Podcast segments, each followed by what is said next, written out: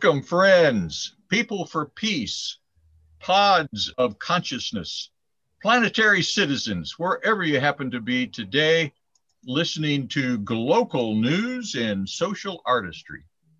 I'm your host, Dick Dalton, and each week we get to talk to people that are building a more humane world from the inside out. Kind of a special event today. Uh, we're going to introduce a person that's going to be talking virtually at Mizzou January 26th.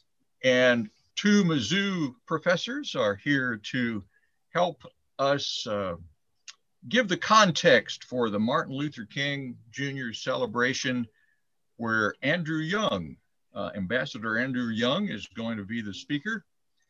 And my helpers today are Dr. Stephen Graves, uh, Director of Undergraduate Studies in the Department of Black Studies at Mizzou. Hi, Stephen. How are we doing today? Thank you for having me. Thank you. And Dr. Frank Schmidt, uh, Professor Emeritus in Biochemistry over at Mizzou, determining the origins of life with his research. It's fascinating. Hi, Frank. Thank you. Good to be here. I don't think we'll talk about the origins of life, but maybe another time. All right, great. Well, I have announced the coming event. Uh, this is COVID uh, year, so it's a virtual event. Normally, it would be a live uh, presentation with Dr. Young or Andrew Young coming in and and uh, giving his talk, but we all get to join a, a webinar. Are one of you two guys going to be introducing him in the webinar? Or how did you get into this conversation? Yes, actually, I will be um, moderating a discussion between Andrew Young um, and some Missouri students earlier in the day during the luncheon. Um, and then I will be introducing him later on in the evening for the as the keynote speaker um, for the town for the town hall webinar, and also then just moderating that discussion, that Q and A. And I believe that uh, me and Frank both kind of just came from this um, as being on the Martin Luther King Jr. committee, and um, and working on getting a good keynote speaker to really drive home a good point, being that this was a very important year and a and a, and a very important uh, interesting time for this country. And so uh, I think as the um, committee put together a list of speakers, Andrew Young kind of came to the top, and uh, and we kind of got involved that way.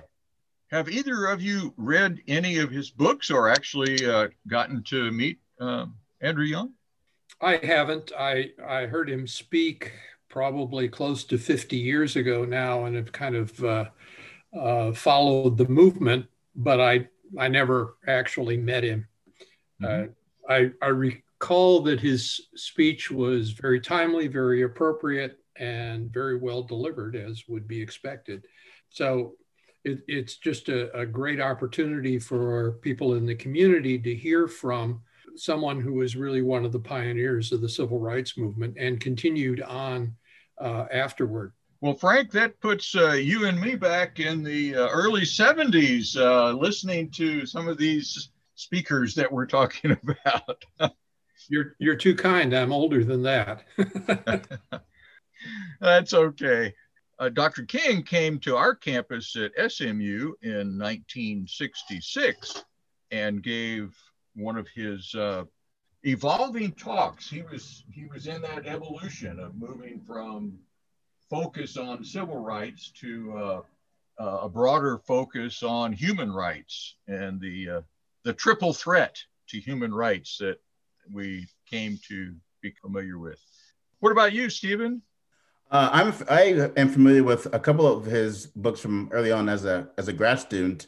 Uh, I think I, I remember uh, reading uh, No Way Out, or and I think we might have read parts of um, an uneasy burden. And so I'm def- I'm familiar uh, with with his readings through then, um, and also kind of the, spoke on the kind of evolution of his relationship with MLK. And I think it kind of speaks to the point that you were just making about um, his evolution from civil rights into something more human rights.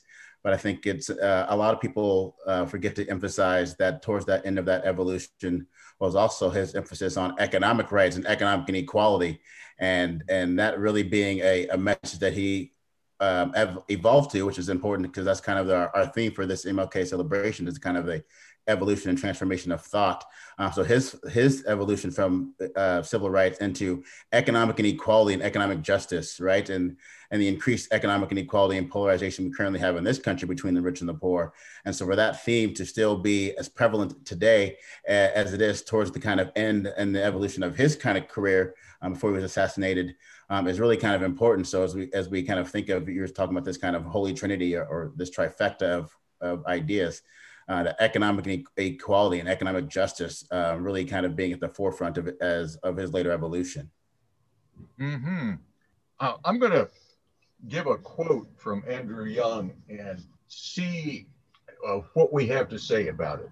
Quote: I don't believe that the world changes, nor do people but they grow toward that which they believe in the deepest recesses of their hearts and minds. It is my hope that I will stir those growth enzymes in you so that you and your generation can avoid some of my mistakes and see beyond our hopes to new possibilities toward which you may help the planet and its people grow he was writing that to his godson, or he was speaking that to his godson, and they uh, it got recorded in the book that his godson wrote about Andrew Young. I was kind of taken with that. I don't believe that the world changes, nor do people, but we grow toward those uh, deepest beliefs that we have. Do you have any thoughts on that, Frank? Well, I think that we grow toward deep beliefs uh, either positively or negatively. I think uh, the events of the last week and a half have shown an evolution towards some really horrible things uh, that were hidden. Uh, and certainly that was true during the movement when people faced down the Klan and uh, the Birmingham Sheriff's Department and so forth. I think that, you know, obviously we move toward our, our better beliefs too. Uh, certainly, as a nation, things that I thought would never happen when I was a kid uh, certainly happen now. And we have uh, an African American and Asian uh, vice president. We've had an African American president. Uh, I think that those count for something. And so, you know, we have these uh, divergent paths from uh, a nation of very limited participation and growth uh, of all people to one which is much more inclusive. And my hope is, looking back on the last umpty odd years, is that that is a permanent arc, even though historically nothing is really permanent. It has at least moved the the bar a bit. Frank, you're uh, you're working with uh, students every day in uh, in a way of growth, but I think I think you may be challenging them to uh, examine their beliefs. Is that part of your work? Well, to a certain extent, you know, when I was uh, a member of the more active faculty, I used to teach a, a freshman seminar on evolution, which was uh, a subject that wasn't taught in the Missouri uh, schools, certainly to the extent that it should have been. And I challenged some beliefs there.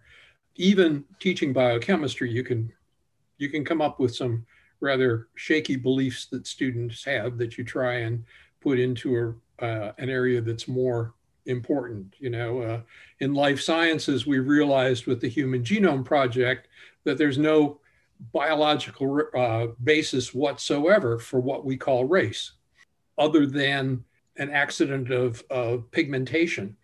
And so recognizing that, and that in fact, all of the genes that are present in populations throughout the world uh, had their origin and are present in modern day Africans, had their origins in ancient Africans and, and are now present in modern day Africans, that we are all Africans, depending, you know, totally independent of what we look like.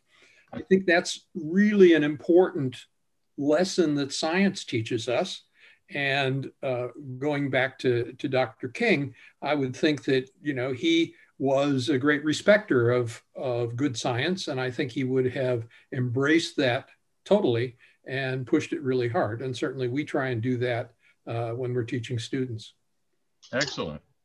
Stephen, is that your experience as well?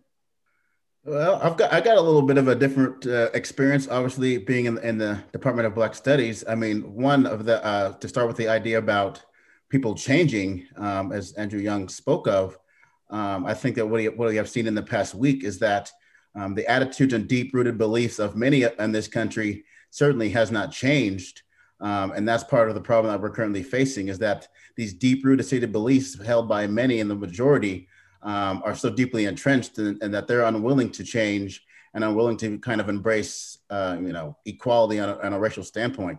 Um, when Andrew Young, I think, is talking to his grandson, um, you know, about some of the mistakes and things that have been made and the push. Uh, I think that one is obviously talking about the evolution of Dr. King into economic uh, justice, but I think that he is also speaking to the idea of this push towards uh, integration as the solution to African American people's problems in this country. And towards the end of, of even MLK's life, you can see uh, in, in, some of his notes and some of his speeches and some of his conversations that this idea of African Americans having places and spaces of their own as being a necessity and the idea of integrating into some of these uh, diverse or, or, these white dominated spaces can be detrimental to the progress of African Americans. And one of the things that we continue like to harp on is though, even though that there's plenty of the education pointing to the kind of, you know, scientific discussions of, of race, that this idea of race as a social construct is also has been used as a tool of anti-racist education that really looks to diminish um, and not highlight the kind of uh, important discoveries and the, and important uh, contribution that Africans and African Americans have made uh, to, to, to our whole human species and everything else like this.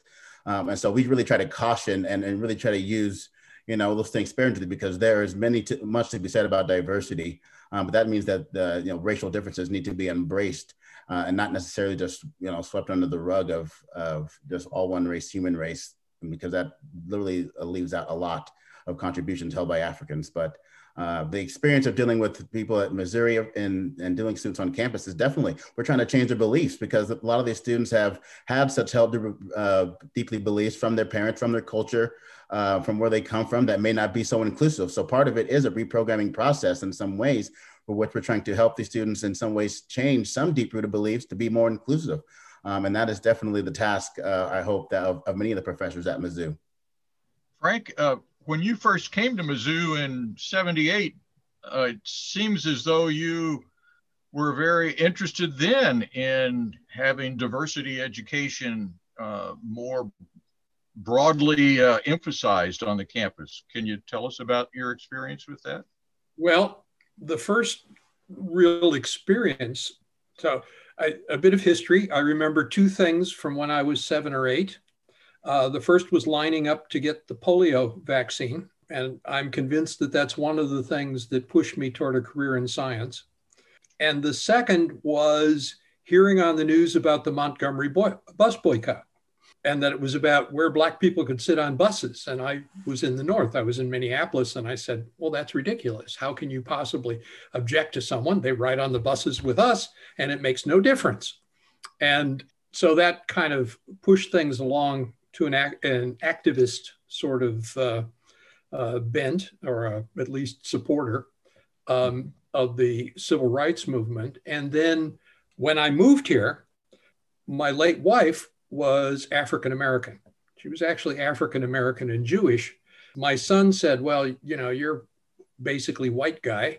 Um, all I need to do is find a Chinese Hispanic spouse, and I would have everything covered. Um, I told him he could not marry Rae Dawn Chong. great, um, great. so it, it was interesting because moving to Columbia, which was somewhat segregated at that point, we didn't actually have a whole lot of trouble. But I think part of it was the class. We were university people. And so the people we mostly contended with were university people. And you know that was was simply where it was. It certainly wasn't uh, the North, uh, Chicago, where my wife grew up, or Minneapolis, where I grew up, or Madison, where we met. But at least it had this kind of liberal veneer almost.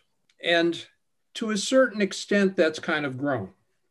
Uh, the difficulty is that in an academic community, uh, and our academic community and the community with the history of segregation that Columbia had, race and class kind of get separated. And so it was really uh, when we went on sabbatical to Philadelphia that my wife really felt at home because there was a large uh, African American community, obviously, and many people who were accomplished that we knew that we met in business or uh, the professions or science or something like that who were African American. And, uh, and so it kind of uh, broadened horizons, if you will. I always worry that in Columbia now, good old little, you know, blue dot in the Red Sea, that uh, we kind of paper over some of these things. I know when my son was playing soccer, one of his teammates got called the N word by a, an opposing player. And I knew that there were people that I knew who used uh, racist terms and, and so forth. Generally, they didn't do it with me, but uh, it was something that happened. And the the big turning point probably was in trying to say 92 or thereabouts when we had the the bid day bash riot, uh, which was for all intents and purposes a race riot on our campus.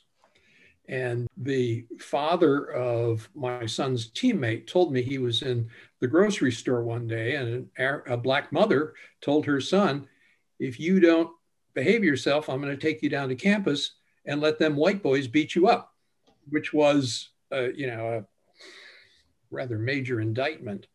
And that's kind of when I started speaking up more in faculty meetings and things like that.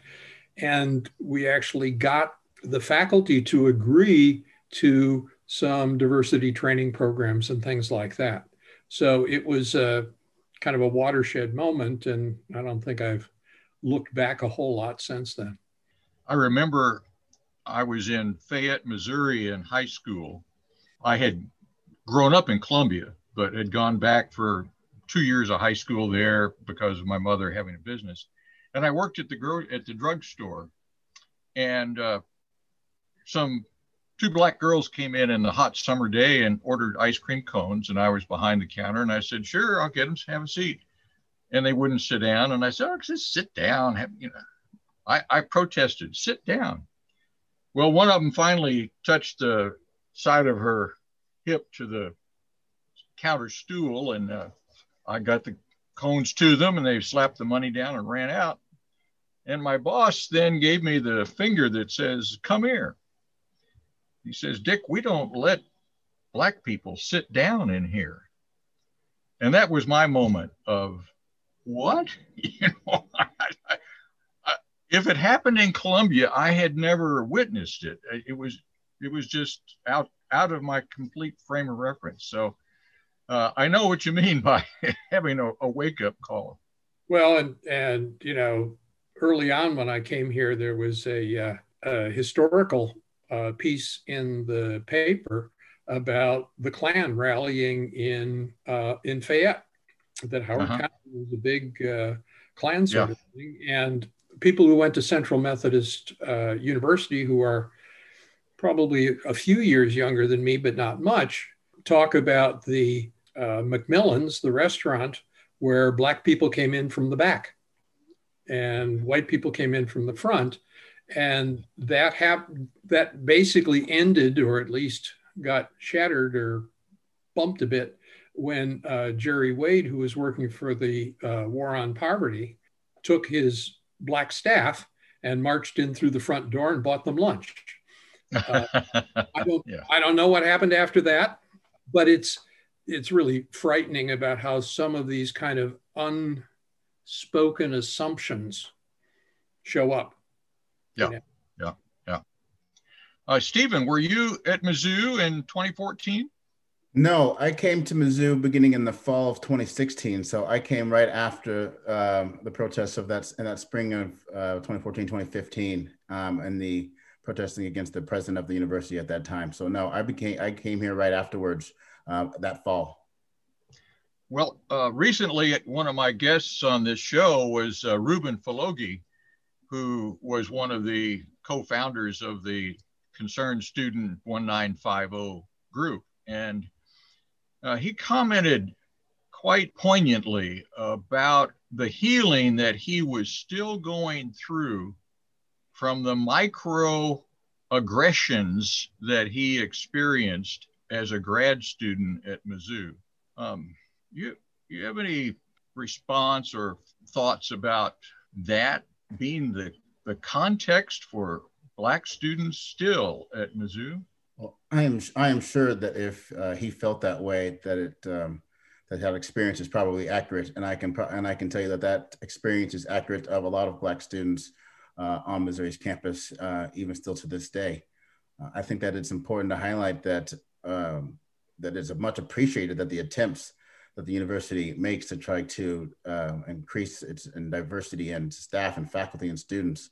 Um, but there are still many um, steps to be taken. I think that the students, especially uh, confronted with uh, you know, many elements and aspects of a racist culture on campus on a daily basis, reach to and really speak to that experience that uh, not only that that gentleman has had, but as many of the previous alum and many of the current students uh, still have, um, not just with the discussions currently surrounding the Thomas Jefferson statue, but um, the disparities in you know funding for, for African American students and the courses in the, in the Department of Black Studies in particular, um, and on our major and the access and opportunities for which we're granted, the the value placed on Black students and Black faculty and students and staff um, is still one that uh, can be much improved and much better addressed.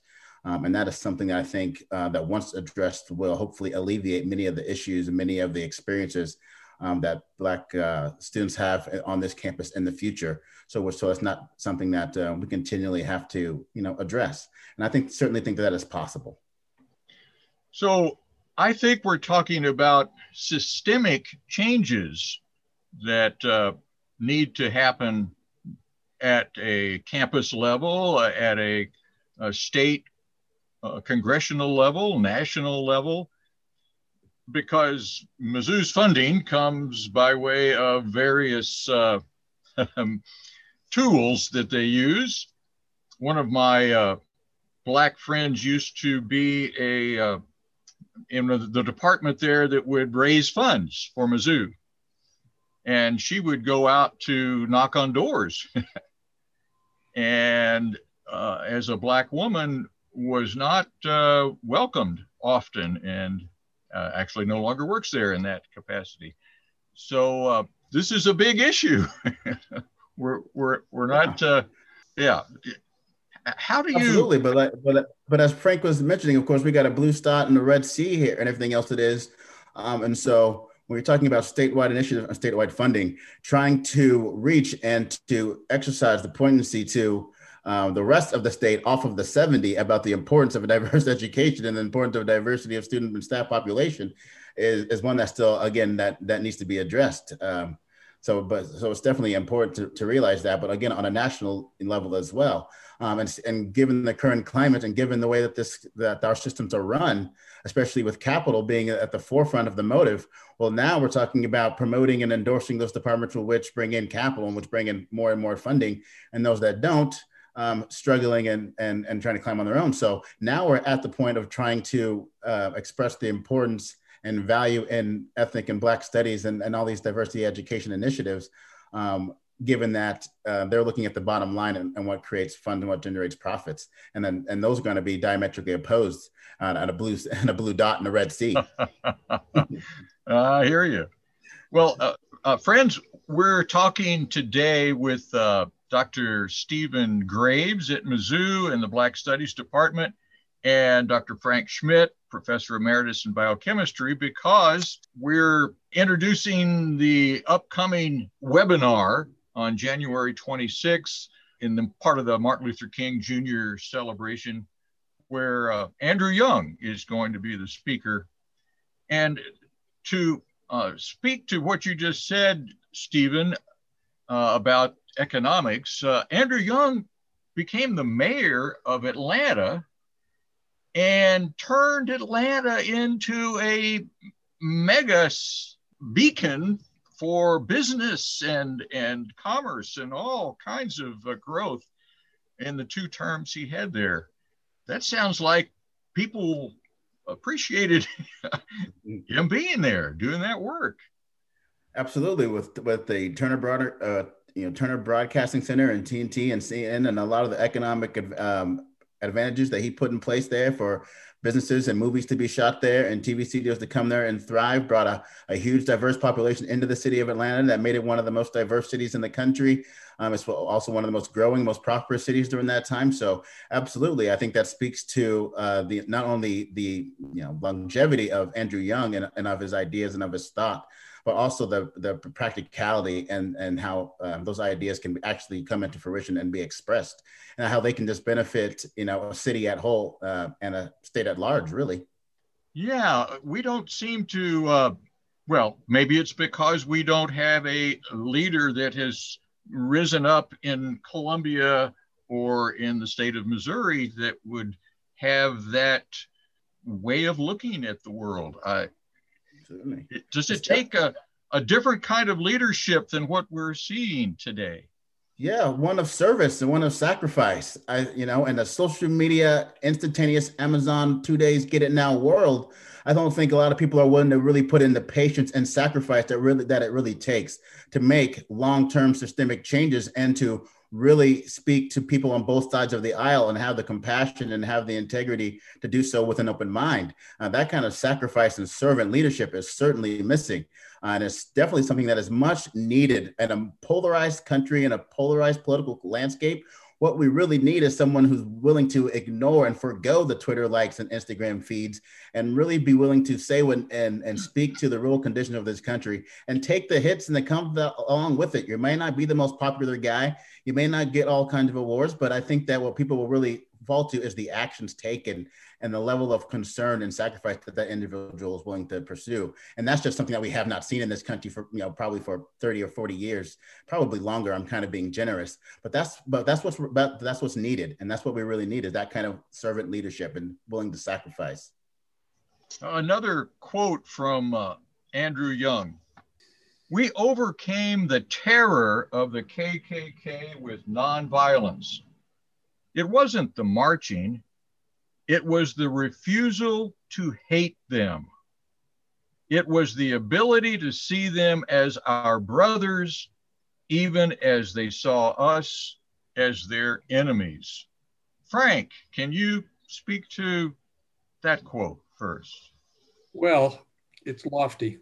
Uh, one thing that that quote leaves out is, and and that I hope that uh, Ambassador Young will talk about, is that nonviolence isn't only let's all pray and, and get trampled on.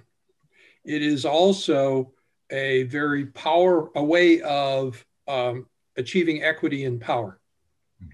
And so people look at the, the fact, you look at Pettus Bridge, where uh, John Lewis and others were beaten. And that was a, I, I remember that I was in college uh, we marched around a lot uh, protesting that.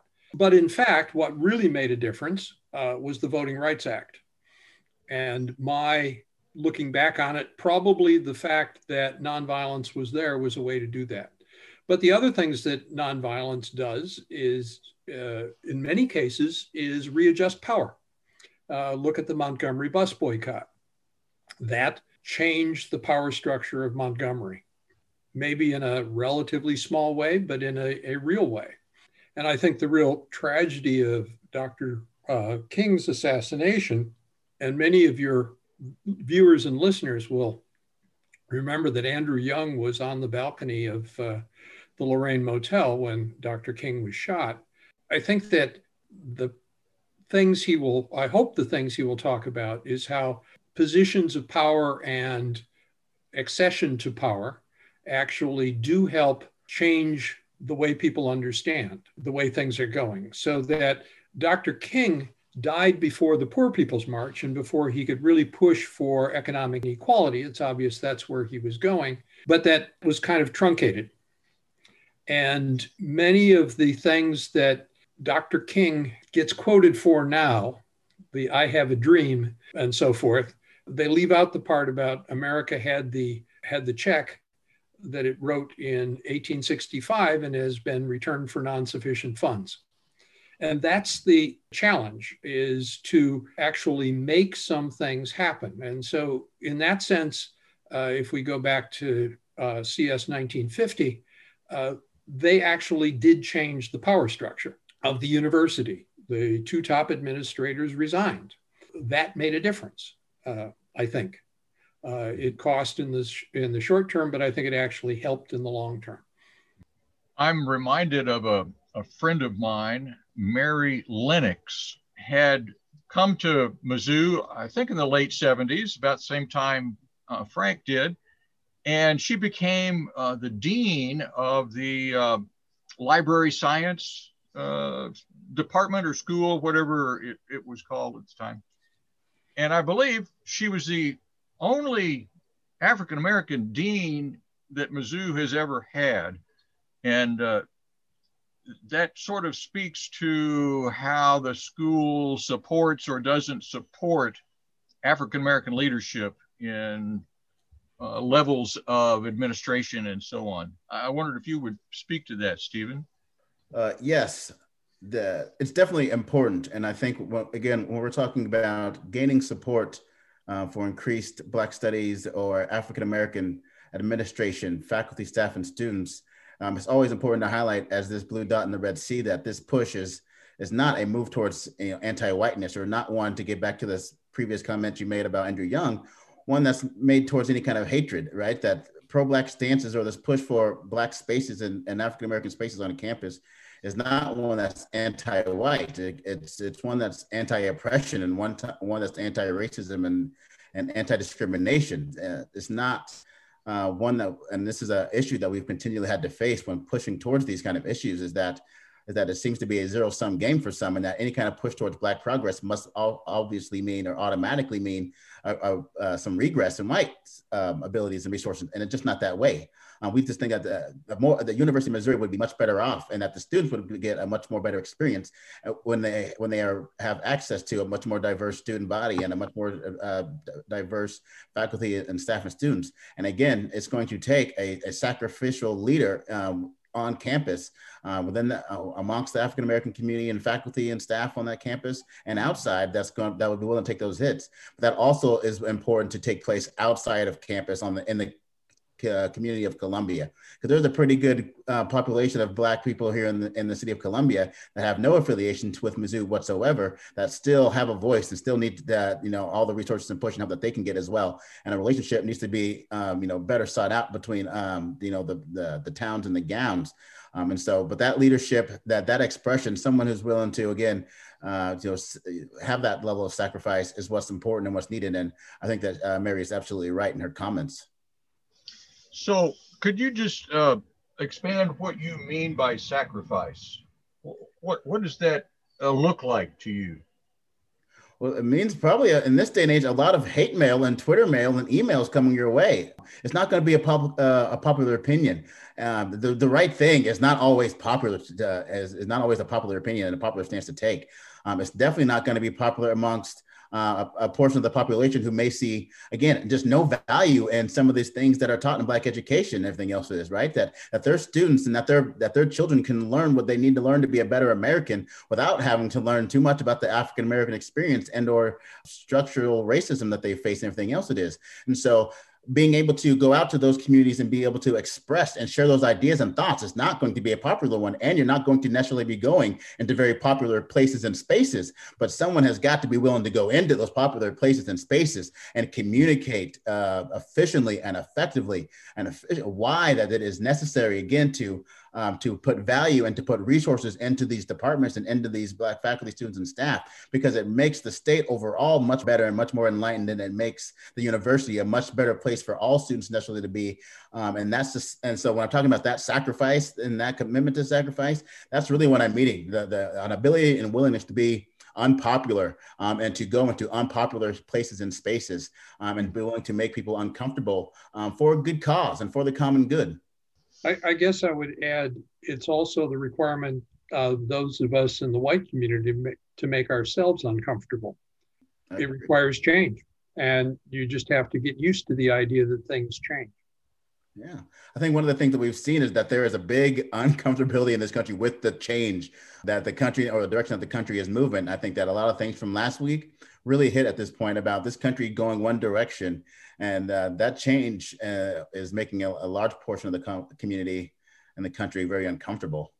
But someone's, but it's, it's, it's important to be, uh, to be said, Frank. Absolutely. One more quote from Andrew Young to respond to quote, uh, the success of our young leadership may rest on their ability to listen to others, coupled with active and curious minds. Is it time to listen? Is it time to, we've heard enough, let's move on? Uh, where are we at? I don't know how long ago that quote was made. Absolutely. One is time. It is one absolutely time to listen, especially listen to young people. They are frustrated and just as and feeling just as uncomfortable as the people that you saw protesting last week in Washington D.C. Right. Uh, what we're seeing is that young people uh, in this country have a much di- different, varied experience from their parents and aunts, uncles, and grandparents, and that the, the issues that that frightened um, a older generation is not going to necessarily work in this instance with younger people. Uh, words in the 1950s like socialism and red state and, and, and all those things are not affecting this younger generation. They have traveled and studied abroad and been out of the country. They have they have seen universal health care in other countries. They have seen 15 year olds drinking wine at lunch, and they have seen how um, uh, socialism and, and, and, and, and socialistic um, aspects of an economy work, and they are, and they're not going to be pushed off and afraid of McCarthyism and communist talks in this younger generation. They're, they've seen it; they're above that, and so there's got to be a listening prospect about their frustrations and what they need. But there has also got to be a push of change made in academic and institutions and education centers where intellectualism and the and the practice of being an intellectual, not for grade sakes, not for pros- profession's sake, not for careerism, but just intellectual virtue and the idea of being knowledgeable and, and acquiring knowledge for its own sake has to come back to the forefront and come, we come back to the, one of the main goals of, of higher education. Uh, because one of the main things that we are that we are losing and that we are missing is this idea of critical thought and critical thinking objective uh, critical analysis and without this kind of um, push towards alternative fake, alternative facts and alternative news sources. Well, we are pushing that amongst the population that is just increasingly able to decipher that information. So we have got to do a better job as academics and as people involved in higher education about pushing intellectual virtue and about and increasing the ability to critical think amongst young people. And that yes, there is a need for higher education but there's also a practical knowledge out there that that these that these kids are missing. Um, and so we're talking about this need for listening. There's also an active approach that must be utilized by academics and higher education and by and by professors, uh, where we are back to promoting and, and endorsing and higher knowledge and intellectual virtue for its own sake. I think there are going to be some critics of picking Andrew Young as the speaker. He's an old guy he's not a young person that might pick up on the actual messages of Dr. King on terms of economics and the Poor People's Campaign and so on, and really speak out to that. What do you think, Frank? Is Andrew Young too old to be speaking to our students? Um, you know, it, it's kind of interesting. If you look at the history of the Martin Luther King uh, lectureship, we've had uh, Diane Nash, who was certainly one of the pioneers of the of the '60s, but we've also had Bree Newsom, who is significantly younger, who was the person who took down the Confederate flag from the South Carolina State House grounds. Uh, so we try to we try to to mix and match the other thing about it is that many of the, well, virtually all of the leaders of the old movement who are still with us are, they're in their 80s, at least. And so, uh, to a certain extent, having Andrew Young is one of the opportunities for students and for people in the community to actually hear the actual words of a, a leader of the movement and I think that makes makes a, a big difference. And I can say that you know, I would not imagine, in fact, well, the one case I know of was uh, Diane Nash, who came right after the CS 1950 movement. And she was in tune with the students who were involved with that action. Uh, she knew exactly what was going on. And, and in fact, I think it, it I, I saw a bit of a conversation and it was almost magical the way they interacted. I think that getting older doesn't mean that you lose your interests and passion. I say that hopefully as an old person myself. amen. I'm going to say amen. there's a lot Great. of lessons that there's a lot of lessons that young students can still can learn from people who, who have experienced and have uh, practiced the sacrifice that we're asking that them for them to make today. Um, and so, this, uh, so Andrew Young can definitely um, help and be very um, warm and welcoming to a student population who is looking for as much as advice and tools to kind of confront today's challenges th- that he can provide them for sure. Great. Well, I'm looking forward to uh, having some feedback after the event. Maybe we could do another show and get some actual feedback of how the students were handling the questions and answers and uh, and where they were where they were in uh, in that regard and pursue this a little further. So folks we're talking to uh, dr stephen graves uh, director of undergraduate studies department of black studies at mizzou and to dr frank schmidt professor emeritus in biochemistry, who are part of the group that uh, helped pick uh, Andrew Young to be the keynote speaker at the, we will call it the webinar on January 26th uh, at 4.30 in the afternoon. And everyone is welcome to uh, attend that. You don't have to register ahead of time. I wonder one of you can uh, tell people how to access that uh, webinar on the 26th. Do you have the technical? Uh... Absolutely, right? So, for those who are looking to gain access uh, to the webinar featuring Andrew Young, they can visit uh, the university's website, mlk.missouri.edu. That is mlk.missouri.edu. And that should um, grant you access to uh, what we hope to be a, a, great webinar and a great experience with Andrew Young and, um, and the greater co- community. Yeah, I'd, I'd just like to emphasize that there is virtually unlimited participation. So we're not uh, limited by filling the Missouri Theater or anything like that. There will be plenty of space, not only at that website, but there will be a spillover channel on YouTube. So, oh, okay, jump in. Great. All right. Thank you.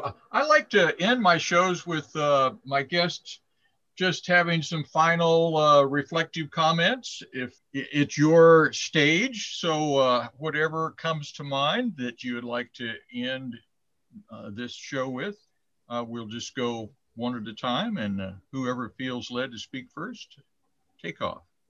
Well, I'll just start by just saying that Black History Month at the University of Missouri is coming up next month, and we are excited for a full calendar of events uh, that'll be taking place uh, again, also virtually. Um, so, but we are very excited for Black History Month next month.